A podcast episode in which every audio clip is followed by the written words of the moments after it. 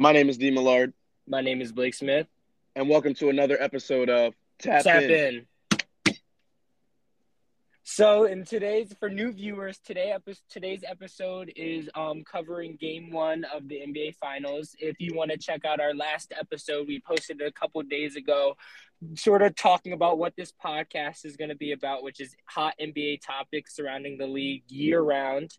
And so, and then we also addressed our finals picks. So I know Dean's happy if you um, Boston in listen to six. podcast. Boston in six. Let me sip. Let me sip this tea, man. Nah. Boston in six.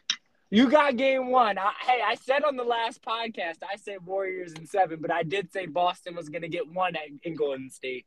I didn't know it was going to be game one, but you got it. Hey, man, easy like Sunday morning. So getting into the game, it felt like I don't know about you, but to me, it felt like four different games. You had Steph Curry going off in the first quarter, looking like he was about to go for 50 and get that first final, looking like he's stamping, solidifying that finals MVP that people say he needs. Then you got the second quarter, Boston coming back and how dominant Golden State felt. It was like, oh my God, Boston's up by two. And then, then you got the th- annual game third quarter blitz by the Warriors where they absolutely annihilate teams in the third quarter. They go up 15. You have Iggy hitting a three at the end of the quarter. It just felt like everything was going Golden State way. And then you got the fourth quarter, the Al Horford quarter, the Jaylen Brown quarter, the Derrick White quarter. You got people going crazy. So, what are your thoughts on that sort of crazy game with so many swings? Hey, man. First of all, I want to go back to last episode. We called it. I think our takes were pretty on point. Obviously, I have Boston in six. You have Warriors in seven. Um, you know, my projection: Celtics win game one, obviously, like they did. I think the Warriors are going to take game two. I think the Celtics are going to win three and four at home. Warriors come back home, win their game five, and I think the Celtics are going to close out at six in six at the Garden. But Hmm. referring to hey, this, before be- before you get into that, I I, like to object to that because the Warriors, as Steph, Klay, and Draymond have every time they played a series together, they've always won at least one road game. And the Celtics have been better on the road in the playoffs than at home. They're like five and four at home and like six and two on the road. So, are you sure Boston's gonna win all them games at home? Hey man, sure? I think this game one was pivotal for Boston. First of all, honestly, just watching the game flow, I did not think Boston was going to win that game. Specifically, like you said, in the third quarter. That is the Warriors' quarter to, to show out, show off. They take over games. They know how to string together possessions, defensive stops, offensive, get to their spots, get good possessions. But I think something that I saw was the Celtics did not back down. Sure, Tatum, he didn't have the best game 12 points, three for 17 shooting. But like we said, going back to last episode, our takes were on point. Those role players played a key factor specifically for the Celtics. Let me start with the with the Warriors first. Andrew Wiggins had 20 points. We said he was going to be an X factor. Draymond, however, was our other X factor for the Warriors. He had four points. This was not himself. Mm-hmm. Moving over to the Celtics, Al Horford, 26 points. Like we said, he is a difference maker in that Celtics uniform. He is just a different player. Then we have Derrick White, who's continuing to improve, continue to show that he's here to stay. He has 21 points. So those role players played a pivotal role to fill fill that void for Tatum not having the best shooting night and not having the best offensive night. However, Tatum did other things, and I think that that was what was a difference maker for the Celtics. Sure, his shot wasn't falling, but on the defensive end, he stepped up to the plate. He took, he made stops, he made plays, and then offensively, people overlook this. You don't have to just score as a star player. He his shots weren't falling. He wasn't everything wasn't going his way. He was facilitating.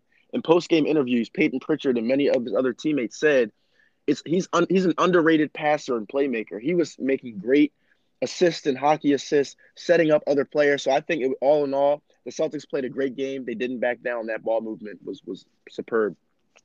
Yeah, a couple of things that I saw. One with Jayson Tatum being a playmaker. What was so critical to his playmaking is that usually he's like leading the a league in um, playoff turnovers this year. He only had two turnovers, so he's efficient with his playmaking, which was a huge thing because you don't want the Warriors to get out in transition. Steph hits a three, the crowd gets going. then it just feels like the momentum can shift that quickly. But one thing I did see was just Boston felt nervous in the first quarter a little bit, especially with their defense. A lot of Steph getting off was because of that. defensive breakdowns.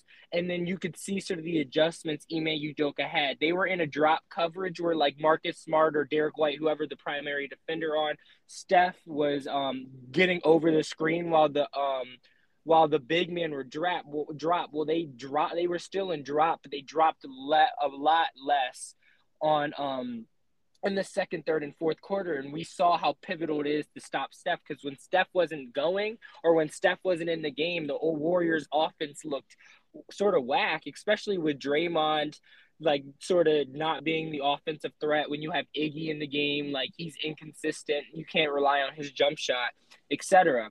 And then on the flip side, we saw what the Warriors game game plan defensively was. They want they were like Jayson Tatum's not beating us. Every time Jayson Tatum had the ball, they had their best perimeter defender on him, but then they also made sure he, they clogged the lane so he could not get to the basket and all his shots that he had to shoot were contested um three-pointer mid-range jump shots. So they were like, yeah. we'll let Al Horford beat him. We'll let Derrick White beat us. And guess what? They did. But the only thing I see with the Warriors doing that is we've seen that like Al Horford and Derrick White and Marcus Smart have stepped up to the plate these playoffs. We've seen them do it against the Nets. We've seen them yeah. do it against the Bucks. Like regardless if it's just one of them or all of them, I know they won't shoot 15 for 23 from the three combined, but we've seen them step up. So I'm not sure that's the necessary game plan that I want to see out of the Warriors. But yeah, and then also we haven't mentioned his name much but Jaylen Brown won Jaylen Brown that game. He Jaylen won Brown, them man. that game. They were down 12 going into the fourth quarter, and guess what? Jaylen Brown willed them to come back, and then the role players sort of took over at the end when they and make their open shots. But without Jaylen Brown hitting those sidestep threes, getting to the bucket, and sort of playing great defensively. He was in passing lanes, etc. They don't win that game. So that flurry where Jaylen Brown accounted for like 20 of the first 23 points in the fourth quarter won them that game when when the game was still in the balance. And that's something I was going to mention is turning points because basketball is a game of runs, especially in you know this phase of the playoffs, finals. You know, it's important to string together, like I said, defensive stops and uh, good offensive possessions. I mean, these are two really, really fundamental teams, especially offensively.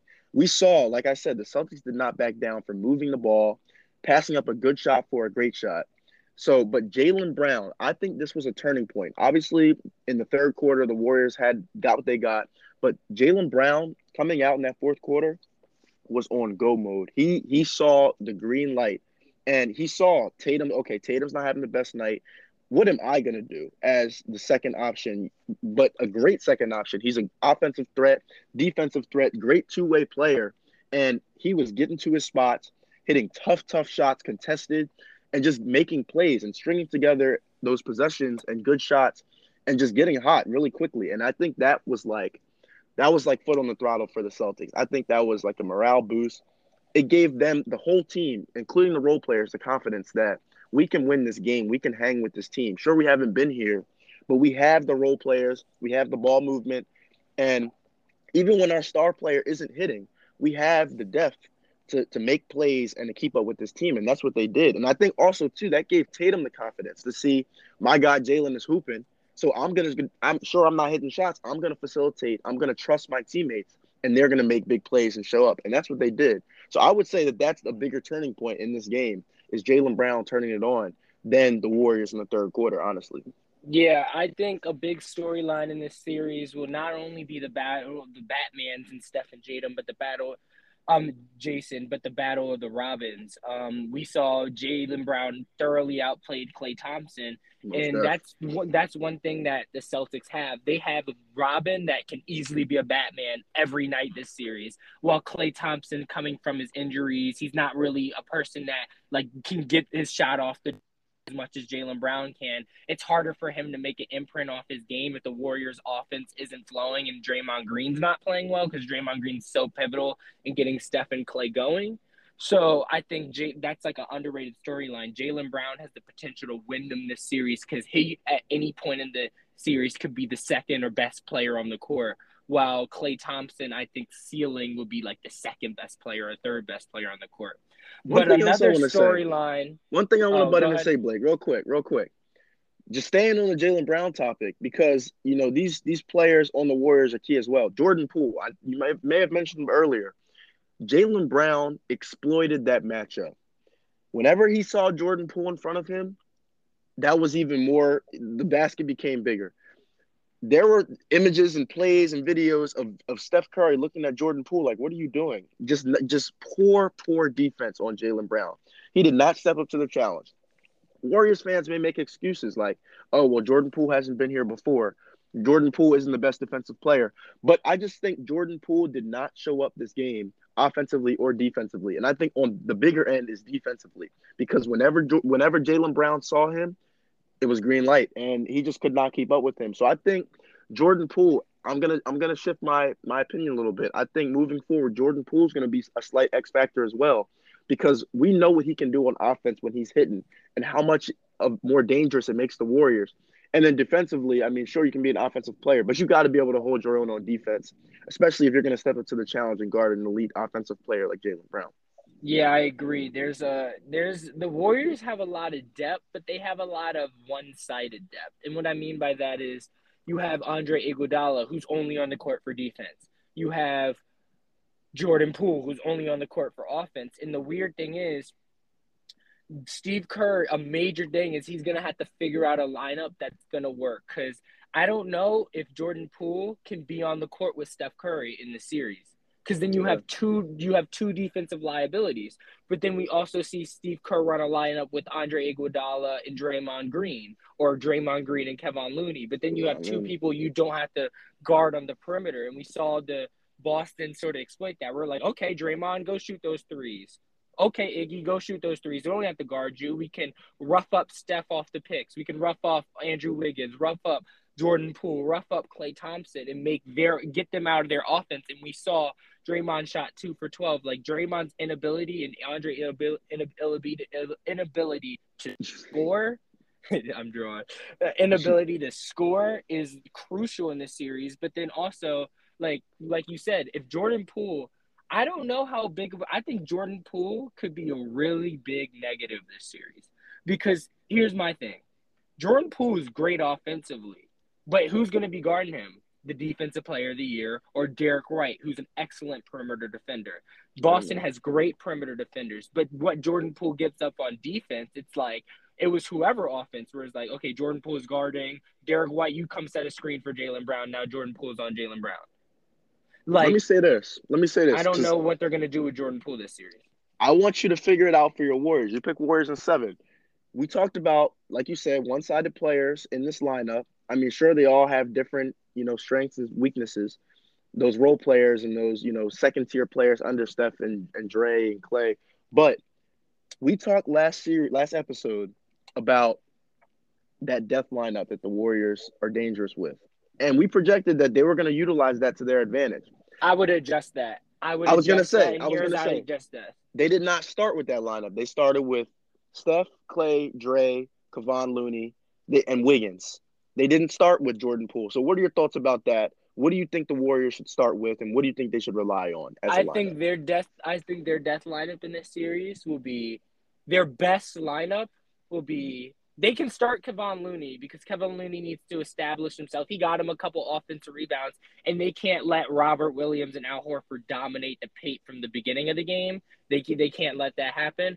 But in the end of the game, closing lineup, it got to be Steph, Klay, Otto Porter, Draymond, and Andrew Wiggins. Sorry, I forgot Wiggins. That needs to be their closing lineup. Because the Celtics' closing lineup is, it seems like they're going to slide Al Horford to the five because it spreads the floor and they can play sort of five out and make spacing way better for Jaylen and Jayson to attack. And then, and so I think Otto Porter is what is the key role player now in this series because Jordan Poole, like I said, he gives up way too much defensively, and we saw how easy Jaylen Brown was exploiting that matchup. Marcus Smart, but Otto Porter gives them length in wing depth. But then we also saw Otto Porter has the ability to knock down perimeter shots. Like you can't leave Otto Porter down. I mean, we all know when he was with the Wizards, he was like forty eight percent from three with John Wall.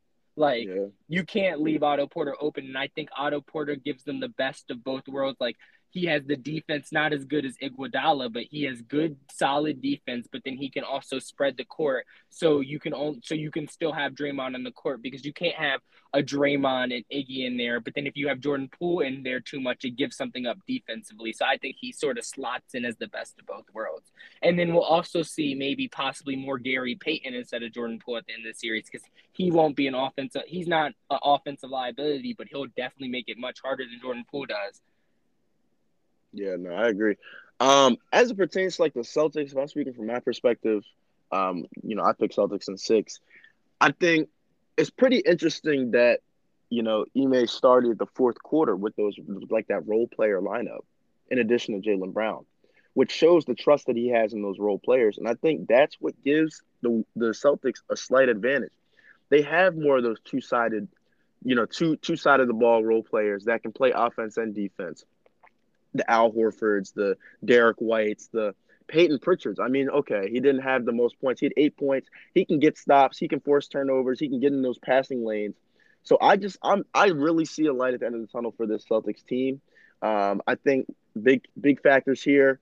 Tatum not having the best night. I don't think that's going to happen again.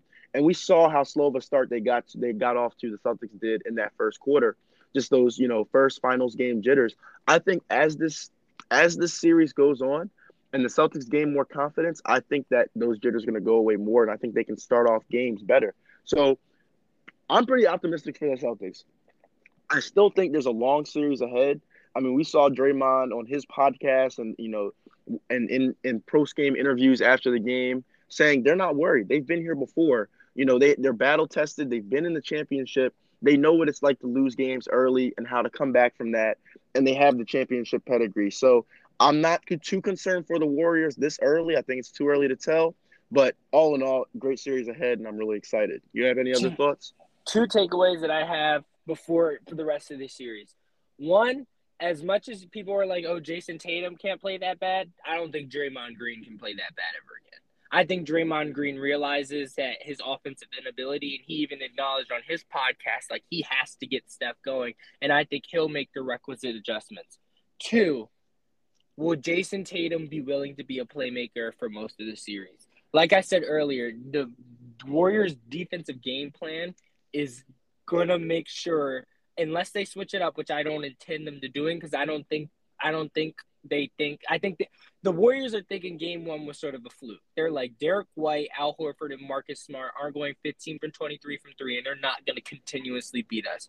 So will Jayson Tatum be content continuing to be a playmaker? Because the way the Warriors defense, they had Wiggins, a great perimeter defender on him, or Draymond, and then they always had help. He they weren't letting him get to the basket. They weren't letting him get off, and a lot of his shots are going to be contested shots, which he's capable of making. But it's going to be hard for Jayson Tatum to get off. I'm not saying he's not capable, but it's going to be hard because the Warriors' focus is to stop him. Will Jayson Tatum be willing to continue to be the 12 assist guy, or will he sort of get anxious and be like, "Oh, I gotta go get 30 by the end of the season, by the end of the um series. Like I gotta do something to help my team scoring wise, because that's what he's getting paid to do." So those that's another two factors, but um, I definitely see, I definitely still got the Warriors in seven. As great as that fourth quarter was for the Celtics, let's not forget the Warriors did get up 15. Like they were working when their offense was flowing and they had that lineup with Otto Porter out there, Steph, Klay, and they had the spacing with Draymond orchestrating it. It was working. So I know it's great. Boston sort of playing with house money this game too. They could lose this game and be like, whatever. It's sort of like if the Warriors lose, it's like, oh shoot. But the Celtics are like, okay, like we lost, but we already stole our one. So it's like, but I definitely still think I can definitely see a path for the Warriors still win this series. So Warriors in seven. Hey man, Warriors Boston seven. six. Thank Warriors you. in seven. Hey man, listen, listen, listen. We got the advantage right now, but thank you for another Before for we wrap tapping. up, before we wrap up real quick, you want to put a bet on the series? A little bet? friendly bet. I mean, what you got? Go ahead. Warriors win 20, 20 We'll put comp twenty bucks.